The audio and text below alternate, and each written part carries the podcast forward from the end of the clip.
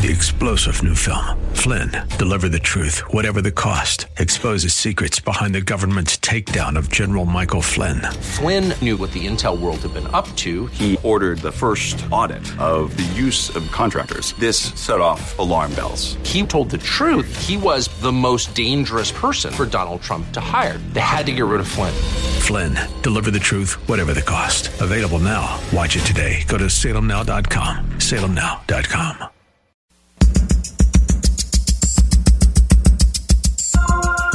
Live from Northern California, it's Lifeline with Craig Roberts. He's the host of Northern California's longest running conservative talk show. He's a man with a message, a conservative with compassion.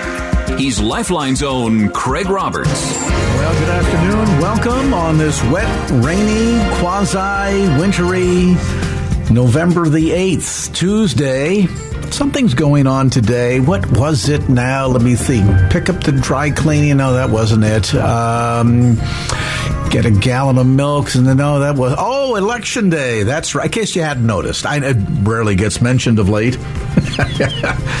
so I hope you've uh, gone out and exercised your uh, constitutional right and responsibility. Flex that electoral muscle and cast your vote. If not, you have a little over, uh, well, what has been here? I've been doing the quick math. Two hours and 54 minutes. Pardon me, all choked up. Two hours and 53 minutes now to go cast your vote and hope you'll do so. I have to apologize. The heater is now running again for the first time in, what, months, I guess now and a little tinge of allergy season. And boy, the throat is just not happy. So uh, I'll try not to cough in your ear, okay? And if I do, uh, my apologies. Any rate, get out and vote. You've got some time yet to do it.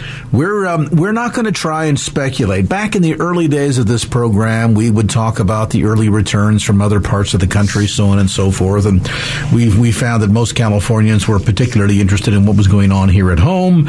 And um, with the slowness of some electoral results coming in they're trying to catch up on uh, you know absentee ballots, mail-in ballots, things of that sort. Uh, we just found that what you announce at five o'clock at night could entirely be different by eight o'clock at night, and so rather than uh, driving you crazy, we're just going to kind of lay low, remind you today is election day, and by the time we get up tomorrow morning, we'll find out what happened. We hope. With that, we're going to turn to um, other topics of the day. And one of this, quite frankly, one topic we're going to address tonight might even be a, a, mild motivator, if not a strong motivator, for some of you to get out the vote. And that is the proposal that um, came as part of the so called Inflation Reduction Act that uh, somehow was going to reduce inflation by increasing the budget for an organization that we all love and hold dear to our hearts the infernal, uh, Internal Revenue Service. And that, in fact, is exactly what the administration has done, promising to raise another $200 billion in revenue by spending 80 billion in the process. Somehow the numbers don't seem to be quite all that logical. But the bigger concern is the way in which this organization has, at various times in its history, been weaponized by political parties to go after people of unlike mind. Will it be any different this time? And when the president promises, don't worry, we're only going after the big guys, do you really think that's true? Well, we're going to explore this tonight as we're joined by CPA, attorney, best-selling author, syndicated talk show host Bob Zadek, host of the Bob Zadek Show, heard locally in the greater San Francisco Bay Area, in Northern California, Sunday mornings at 8 a.m. on 860 a.m. The Answer, our sister station. Bob is the author of a number of best-selling books, including Secret Sauce, the founder's original recipe for limited American democracy. And Bob, as always, a privilege to have you with us thank you so much for having me. Uh, but can we pick up the pace so I can start watching television and see who won? see if I'm going to be swallowing. Uh, swallowing a bullet or not. Uh, so pick up the pace, Craig. Let's All right. I'll see if we can't kick this puppy into high gear tonight, Bob. Hey, let's let's talk about this issue. And some eavesdropping on our conversation might say, "Boy, you guys are both brave." Last week you raised serious questions about the FBI. Tonight you've moved on to the IRS. So let's let's talk about this. But all kidding aside, this is not the first time that concerns about hidden agendas, political agendas within the organization have been raised. Folks that have been around for a week or two might remember that um, maybe, I don't know, 10, 15 so years ago, uh, there was a tremendous amount of controversy surrounding a, a former IRS operative by the name of Lois Lerner, who was essentially picking and choosing which organizations were granted nonprofit status and which were not, and largely any organization that applied for a 501c3 that might have used the word liberty, freedom, patriot, language of that sort uh, anywhere within their application seemingly were automatically de- denied. And so it isn't the first time that the agency has been used, essentially weaponized against its political enemies. How are we to believe it's going to be any different? And uh, since you've got some experience in all of this when it comes to uh, to numbers in that sort, does it really make sense you're going to spend 80 billion to get 200 billion? I mean, it, it just for me the math just doesn't seem to pan out. Well, first of all, Craig, um, you cheered me up in something you said in the intro, but you were wrong. You called this a proposal. I wish that was the case. This is the law. It's no longer a proposal. It's no longer a dream in some progressive politician's mind. It's now the law. So it's so nobody should be encouraged by your use of the word proposal. But let's get past that to the meat of the matter. First of all, the I for sure, all of the money is going to be spent. So now, why is the 80 billion going to be spent? Because the the union representing IRS agents and IRS employees is always 100% Democratic in terms of their voting proclivities and their uh, parties they they belong to. So it is an arm of the Democratic Party.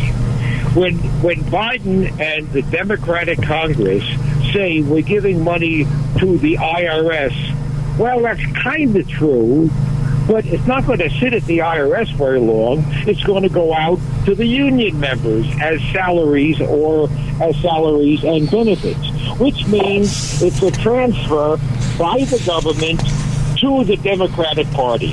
So, of course, it's going to be spent, every penny of it, because the Democratic Party wants the money. Now, we have been told by Biden and by Janet Yellen and by others in government, we have been told, don't fret, we're going to, going to go after the rich guys, not the average taxpayer. Well, that cannot be true, and it's also not encouraging. It cannot be true because if they raise the tax rate on the rich guys to something akin to 100% of what they made, so they enslave them. Therefore, they still will not have anywhere near enough money at that tax rate to make up for the money they're spending, so it's not there.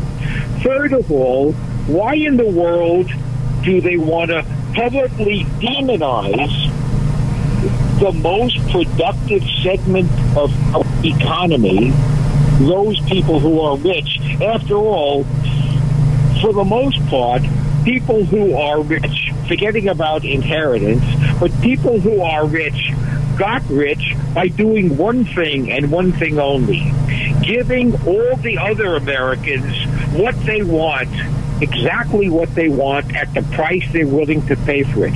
If they didn't do that, they wouldn't have gotten rich to begin with. So I have an idea. Let's penalize all the people who give us all the stuff we value so much at exactly the price we want to pay. Let's teach them a lesson so they don't dare do it again by giving us Amazon and giving us uh, Uber and giving us this the iPhone. All of these things for which we now have to punish them because they had the temerity to give us what we want. Lastly, lastly, there is a suggestion by the progressives that we have to go after the rich guys, the one percenters, because they cheat on their taxes. No, they don't cheat on their taxes necessarily, not any more than anybody else. What they do is they are they have lawyers who are smart enough to find all the loopholes in the tax law that enable them to lawfully, underline lawfully, save money on their taxes. How do, who put those loopholes there? Gee, let's think about that. I know it's Congress.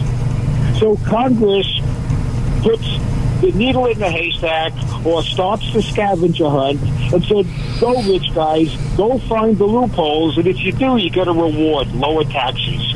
So they are doing nothing more than using existing law to their convenience. Just what you and I do, Craig, if we deduct our mortgage interest and deduct charitable contributions, is that a loophole? Or is that taking advantage of a benefit that Congress has given to us? So the whole thing, the whole thing is fake. It's a transfer from a Democratic Congress to the Democratic Party. And you know what's fascinating about this, Bob, as you aptly point out, th- this notion that somehow there are all of these fat cat rich folks who are cheating on their taxes and depriving the U.S. Treasury of, I don't know, millions, billions of dollars potentially, and, and therefore we need to have more agents so we can spend more time going after these people? Well, my first question is why aren't you doing that already? In other words, if there's so much potential revenue out there that is being hidden from the IRS by people who are engaged in tax cheating, why isn't that already your priority?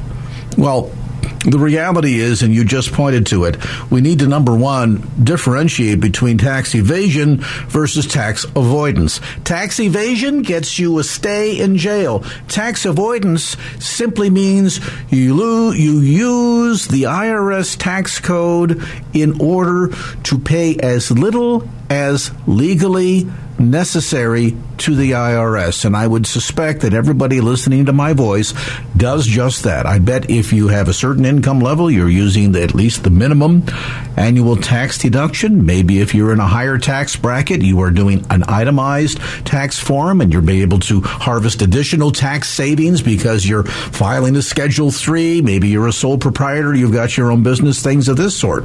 So we seem to, number one, confuse tax evasion versus tax avoidance.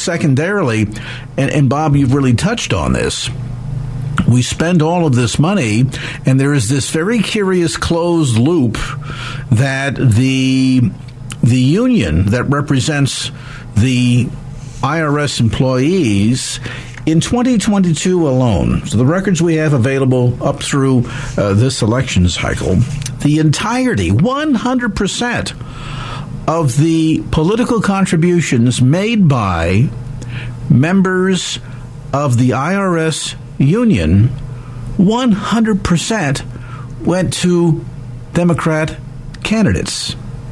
Hmm. Now, normally most organizations say we recognize there's a need to butter our toast on both sides because you never know which side is going to be facing upwards from election cycle to election cycle.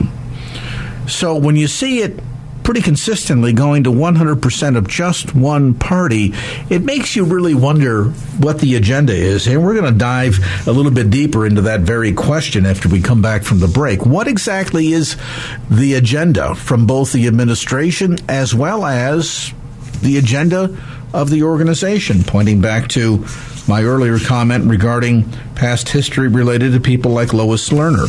If you've just tuned in, visiting today with CPA attorney, best-selling author, syndicated talk show host Bob Zadek, the topic du jour is the IRS.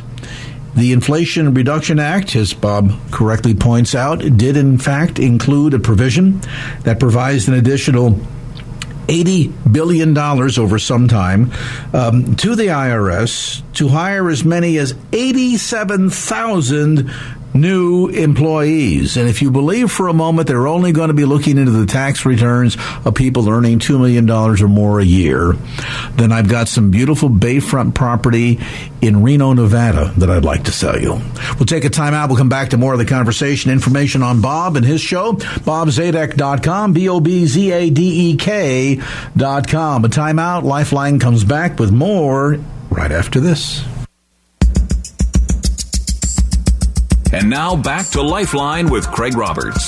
So, the IRS, nice big budget boost as part of the Inflation Reduction Act. I'm still trying to figure out the correlation between the two. We're, we're trying to get a handle on inflation rates that we haven't seen in the country since the days of Jimmy Carter. And so the answer to reducing the inflation is to have you effectively, potentially pay more in income taxes, which may indeed be the result. And certainly for people well below the so called $2 million a year income benchmark. Bob Zadek is with us tonight. Bob is a attorney by trade, CPA best-selling author and syndicated talk show host. He's got the Bob Zadek Show Sunday mornings at 8 a.m. here in the San Francisco Bay Area on our sister station, 860 a.m. The Answer. By the way, all kinds of great resources, information about past broadcasts, podcasts, books, etc. If you go to Bob's website, check it out at bobzadek.com, B-O-B-Z-A-D-E-K dot com. Bob, of course, it's not the first time that we've seen Washington, D.C. slip something completely unrelated into a bill for a different purpose. This is kind of SOP, standard oper- operating procedure for Congress, but I think quite disingenuous that, in one hand, the claim is that the Inflation Reduction Act is going to give a little relief to American citizens, while on the other hand, the old adage, what the big print giveth, the little print taketh away. And here the agenda seems to be to taketh away all right uh, the only real winner potentially in all of this, as you pointed out just before the break, is the Democrat Party. And, and also, Craig, uh, our listener audience at present is has a substantial representation in California. Of course, you broadcast in California. Uh, any of your listeners who even pay some attention to the goings on in Sacramento are aware of the fact that California still has not gotten its arms around and somewhat underreported, no surprise, but monumental scandal involving about 40, uh, as I recall, tens of billions with a B dollars of fraud perpetrated by those who improperly got unemployment insurance benefits and disability benefits because California's system was out of control. Now, lest we go overboard in demonizing the upper 1% as let's nail them for stealing, which is the implication of the Democratic Party. So we have 40 or more billion dollars stolen from one state, California, through mistakes and fraud involving unemployment. Does anybody believe that wealthy Americans participated in that fraud? Probably not. It was sort of the people who are given a free pass uh, under this uh, payments to the IRS. In other words, it's the rich people who steal. Well, I'm not suggesting that generalizations are true either way, but I resent the fact that people who are successful are presumed to owe at least part of their success to stealing from the government when simply is not the case, and the fact I just presented proves that. Also, also, underreported but meaningful is the 80 or 90 billion dollars stolen under the carelessly written carelessly administered PPP program. I just I just wrote down the latest figures released by the Secret Service. This is how great minds think alike. And the Secret Service is now estimating that PPP fraud may top 100 billion dollars, Bob, exactly half of what the president claims is going to be recovered by going after all these people that are cheating on their taxes. And by the way, and, by the way, there's of all the people who made the headlines when they got caught, none of the people where the Democrats suggest are the one percenters. There, there are no noticeable one percenters in that group. So this concept, this concept, which is so destructive of American culture and so destructive of the economic system, is that success equals dishonesty is so harmful because it discourages success, economic success. And as I said earlier, the easy, the the the most likely way to achieve economic success, at least in business, putting aside sports and entertainment, is by providing consumers what they want at exactly what they're willing to pay for it. And to punish that success or to demonize it or even to disrespect it is harmful because it sends out a societal message that that kind of person is unwelcome in America. It is so destructive. And who knows, the next iPhone type invention will, which will not be discovered because the discoverer, who otherwise would have discovered it, has been discouraged by the way society looks down on that success. It's so harmful to all of us. Yeah, well, it's a major disincentive of that. Of that, there's absolutely no doubt because who who wants to be looked at with a jaundiced eye if you've been successful at what you do and have the implication made either um, you know uh, quietly or out loud that well clearly they wouldn't be successful if somewhere they weren't engaged in cheating.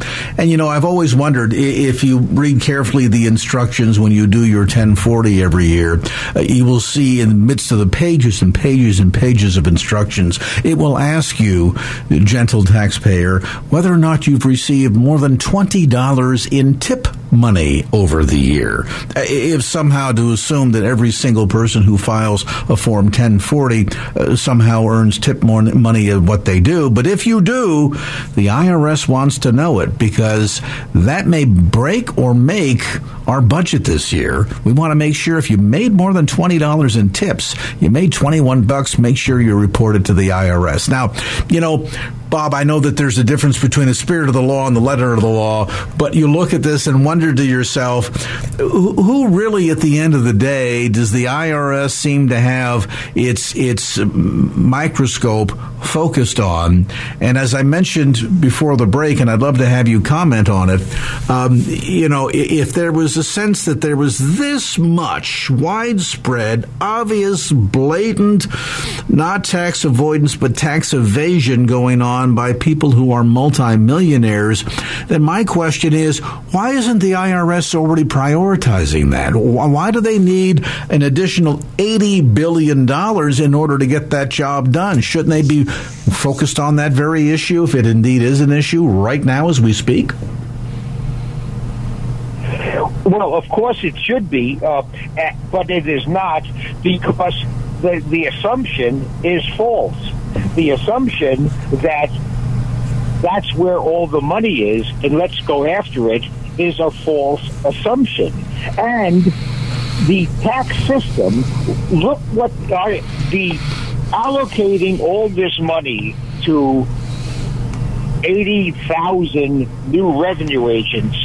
Look what the government is admitting. They are admitting that the tax system is so complex that we need to spend so much money to enforce it. Mm-hmm. How about this? How about a flat tax? Fire all 80,000 agents and just the tax gets collected automatically, or a national sales tax where money gets collected automatically. I've never had my sales tax payments audited. As for my life, I pay sales tax when I buy something. And this requires no audit, no overhead at all. But the reason we have an internal revenue code is so now politicians have a way to reward their friends. They can bury the gifts in a complex tax law and they can reward friends. It's nothing other than a wealth transfer from the government to the wealthy through tax loopholes. Well, moreover, the also the part of this, and I'm and I'm glad you bring that point about flat tax. I've often argued that uh, you could shut down the entire agency and look how many billions you could save if you just simplified all of this. If I'm not mistaken, and, and I, I didn't have a chance to look this up, so I, I may be making this up out of full cloth. I in, encourage you to check me out here, but I believe in the early days of the income tax code, which takes us back over 100 years now, 1913, I think, um, the the tax return that you fill out today, that's multiple pages on a 1040, was a postcard, and on the top line you put your income. And then you took 4% of that number, and on the bottom line, you put what that total was. You sent the postcard and the check into the IRS, and your job is done. I also find it quite interesting, and perhaps our guest tonight, Bob Zadek, can comment on this when we return after a brief timeout. And that is, don't you find it interesting that whenever there's a discussion related to economics and money in Washington, D.C., rarely is the answer, well, clearly we're spending too much. No, the answer is always, we're just not bringing enough money in. I guess if we ran our average household, your family budget, my family budget, on the same principles that Washington, D.C. runs its own budget, we'd all know what American bankruptcy feels like, wouldn't we? Bob Zadek with us tonight, nationally syndicated talk show host attorney, CPA, best-selling author. His show, The Bob Zadek Show, heard Sunday mornings, 8 o'clock on 860 AM. The Answer, here locally in the San Francisco Bay Area. Details on the web at bobzadek.com. We take this time out, back with more as Lifeline continues.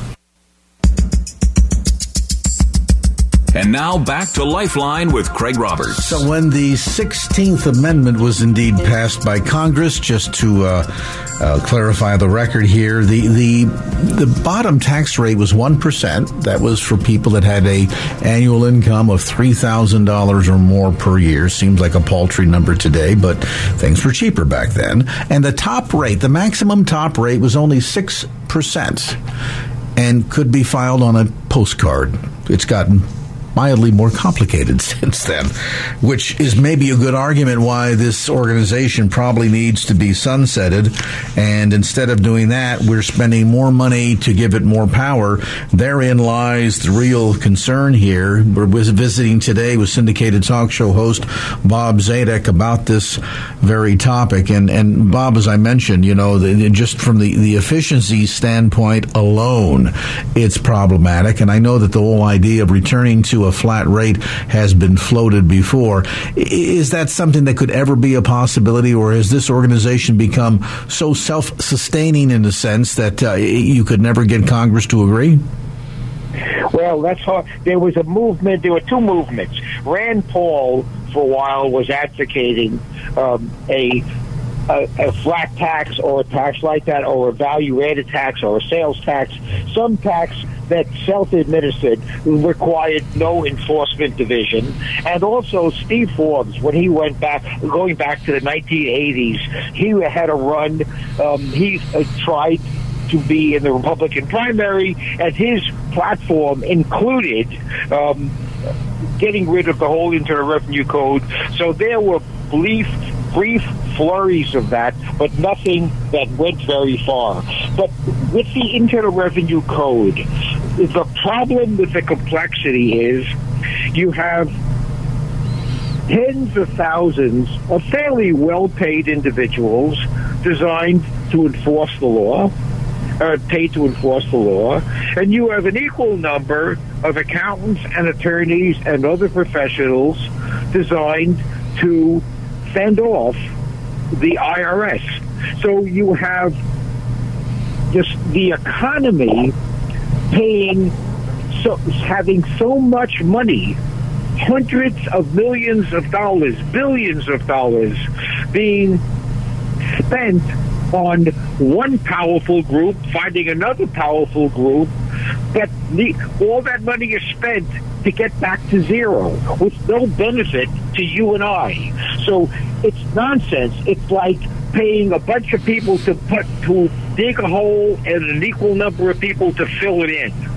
They both have earned a salary, but the economy is no better off. Plus the fact it's a place, as I said, for politicians to reward their friends. It is corrupt to the core, including the enforcement and the drafting of the tax law. And it, it presents a cancer to society. It makes everybody into a tax cheat, putting aside the fact, putting aside the fact that when you have tax, high tax rates, people make decisions in part based upon the tax effect, which means you buy a home rather than rent. Because uh, with a with a home, you get a mortgage interest deduction. With a renting, you don't. So people make decisions not based upon the simple simple economic merits, but they make decisions based upon that tax effect, which presents a distortion to the economy. People spend their money not in an efficient way, but in a tax efficient way, which means the marketplace doesn't get to use its invisible hand to help us make economic decisions. There is so much bad to be said about our system. It's not an accident, Craig, and you were exactly right. 1913, 16th Amendment, you're exactly right. It took a constitutional amendment to make internal revenue, to make an income tax constitutional. The founders knew it was bad and prohibited it in the Constitution in 1787. And I have a premise. My premise about the Constitution is putting aside the first 10 amendments to Bill of Rights, oh, many more of the amendments done by amateur politicians made the Constitution drafted by political geniuses made that Constitution worse.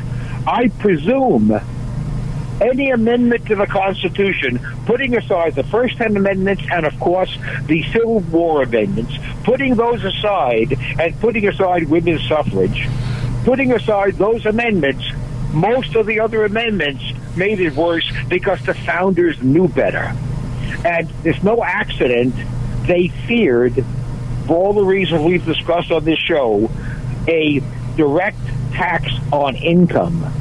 And remember, Craig, a principle of taxation is the more you tax an activity, the less you get of it. What is the benefit of taxing income? So that people work less? Is that we, is that the message we want to give?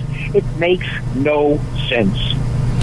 And the fact that there is never seemingly, and quite frankly, all fairness, this is really aimed at both parties, never seemingly any sort of solid discussion about what we need to do to rein in our spending to be more accountable in that degree. It's always the opposite. You know, if we spend $10 million, we need to bring in 12. It's never an issue of overspending. It's always an issue of, well, we're just under accumulating. What about that issue?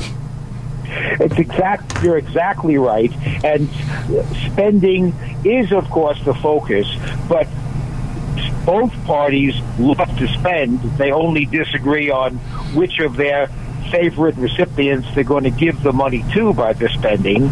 But both parties are addicted to spending because it's a way they can buy favor with the voting public.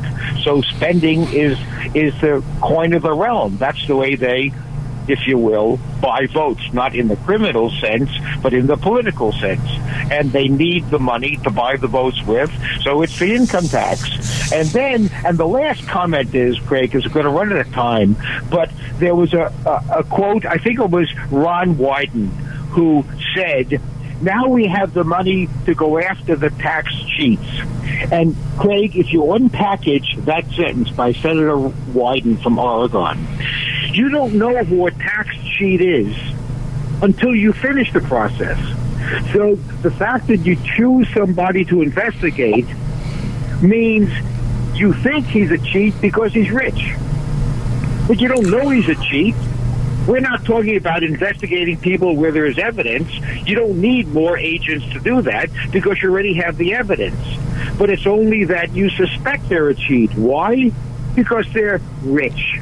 Therefore, they are presumed to be a cheat. That statement by Senator Wyden is the most telling of all. We're using it to go after the cheats. You have no idea who the cheats are till after you investigate them, not before. Well, the the other issue at hand here, which is really a companion observation, and that is recall maybe a year ago there was spirit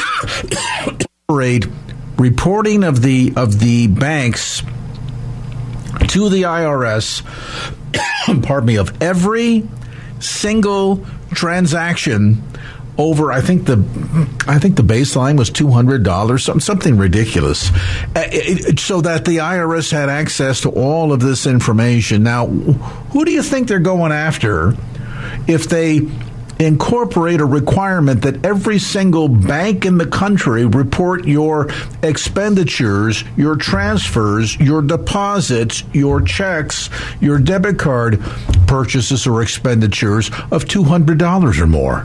I mean, what it would take to even analyze all that information would be f- absolutely phenomenal and outrageously expensive. And at the end of the day, does that really tell you who they're really after, who they're really interested in? I'll tell you this, it's not the rich folk. That's for sure. Bob Zadek unpacks these and similar issues on his program Sunday mornings at 8 o'clock on 860 a.m. The Answer. We invite you to check out the Bob Zadek Show. Do so online as well at bobzadek.com, B-O-B-Z-A-D-E-K dot com. Robert, as always, a privilege to have you with us. There's Bob Zadek. And now back to Lifeline with Craig Roberts. Well, a quick reminder here. You've got, uh, let's see, as the crow flies, two hours and seven minutes before the polls close here in California. So hope you're going to uh, do your thing and exercise your political muscle and constitutional obligation and right. I believe I, I, that's my viewpoint on the obligation part, but nevertheless, hope you'll do your thing and get out the vote. Well with election day here, um, it, it, always, as we've been debating what's been going on in the nation for lo these many years now, uh, once again reminds us um, democracy is extremely fragile. It is something that needs to be cared for, and we need to be good care- caretakers of democracy, not just at the ballot box, but in terms of also defending our constitutional rights. And, you know, uh, we're living in a day and an age when the fragility of same is on an ever increasing basis, which is why organizations like Pacific Justice Institute are becoming increasingly more important. There used to be a day when you could publicly state your beliefs, stand up for your positions, be open about your faith, and uh, nary an individual would criticize you or threaten you or threaten your job or your livelihood, or your family. And today, uh, today it seems to be a reoccurring occasion and growing parts of the country. Brad Dacus joins us now, founder and president of the Pacific Justice Institute. Brad, let me say, um, first off, congratulations. I understand that the PJI has now opened your second Pacific uh, Northwest office in Washington State. Uh, that's right. Uh, you know, Craig, we have so many cases uh, taking place in Oregon and Washington State. So we already have an office in Oregon. We have an office already in Washington State. Well, now we just opened our second office there in Washington State because uh, just the, our desire is to make sure that everyone gets help and no one's left on the side of the road. Well, that means we had to open another another office and hire another attorney, and we're very very excited about uh, this addition and and what we're going to be able to do up there for the people in Washington State. You look back over your years since uh, founding uh, this organization, and I recall a conversation over lunch with you and uh, my my late friend, colleague, and producer Bob Carlson. I think it was at Chili's restaurant many yeah. many years ago um, when you were with another organization and contemplating all of this and thinking, you know, uh, maybe California is heading in a direction where sadly it needs um, an organization of this sort based right here in California. And as you look back, as you f- reflect back over those, what, more than 20, 25 years now, I guess, maybe even closer to 30 years, we're all getting that age, I guess, uh, Brad. Uh, is it troubling to you to look at this, this increased need? I mean, I hate to say it, but yours is an organization we'd like to see driven out of business because there's no need for you. Yeah, unfortunately, there's definitely an increased need, and the issues we're dealing with now involving religious freedom, parents' rights, and the sanctity of human life are are larger than ever, and uh, we're engaging in uh, so many cases. We have right now 150 over 115 cases in act, uh, active litigation. Just one case alone, a class action against the city of San Francisco, is involving more than a thousand uh, plaintiffs, employees of, of faith who lost their jobs because of their faith and convictions. So we're that's just one case. So we uh, have 115 cases and plus, and uh, we're the cases are growing and it's exciting to do all be be there to help people completely without charge. Well, I know certainly at the end of the day, what you do is great and important and and, and vital and and necessary. Um, and and thank goodness that Pacific Justice Institute does exist and provide all of its services to plaintiffs, to those that are uh, uh, you know dealing with uh, challenges to their constitutional rights and freedoms, uh, completely pro bono. Uh, that's uh, legalese speak for they don't charge you anything. but it's sad because it really is become sort of a barometer of the state of the times in which we live, hasn't it? When you when you look at the number of cases that you're having to deal with, and when you open an, a new office in Washington State, it's not like, hey, we're expanding our our restaurant chain so we can provide more food. It really becomes indicative of the growing need, which means the growing problem, which means all the more the reason why people need to stand with what you're doing. Yeah, that's that's absolutely right. We we never open an office for for show um, or just have another dot on the map. That's uh, we open them in response to the needs and just uh, the practical necessity of having an office there uh, versus flying in and uh, you know uh, continually. So uh, we're uh, we're uh, we're excited about what what lies ahead. You know, this election that's going on is going to come. It's going to go. Uh, but the needs and the growing challenges in America are still going to be there, uh, no matter what the results. And uh, that's why it's so important that we, are doing what we're doing. We have offices now in 20 states, coast to coast, and uh, we're excited about uh, the possibilities with our Supreme Court that we have and uh, federal judges that were appointed uh, by the prior administration that we will have the ability to see a lot of victories uh, and uh, in some very major cases dealing with these fundamental freedoms. 20 states now, you indicate. Wow. And, and I can say, gee, I remember when you were still thinking, should I do this? right. I did. I, I asked you that question, um, and I didn't even want to change the organization I was with. Was, was shutting shut down their Western Regional Office while I was coordinating litigation in 14 states, especially California. Um, so, you know, I, if, I was going to continue out here uh, particularly in, in California, there was only one way, and that was to start another organization. And uh, God, in His grace, and people like you, uh, made it happen. And uh, now it's, it's exciting to see what what uh, is, is lies ahead in the future well, as we. Uh, play such a pivotal role in uh, protecting our freedoms. And thank thank God that you were you were obedient uh, to that still small voice, because uh, the world would be a far sadder place without your work and the boy, that little tickle back there, just right in the back. Hats off to you, Brad. Congratulations on the new office in Washington State, and we encourage folks during this giving season to think about Pacific Justice Institute.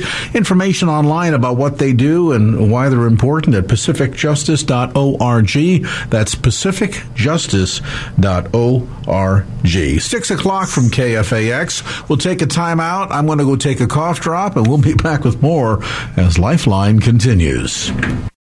Three star general Michael J. Flynn, head of the Pentagon Intelligence Agency, knew all the government's dirty secrets. He was one of the most respected generals in the military. Flynn knew what the intel world had been up to. He understood its funding. He ordered the first audit of the use of contractors. This set off alarm bells.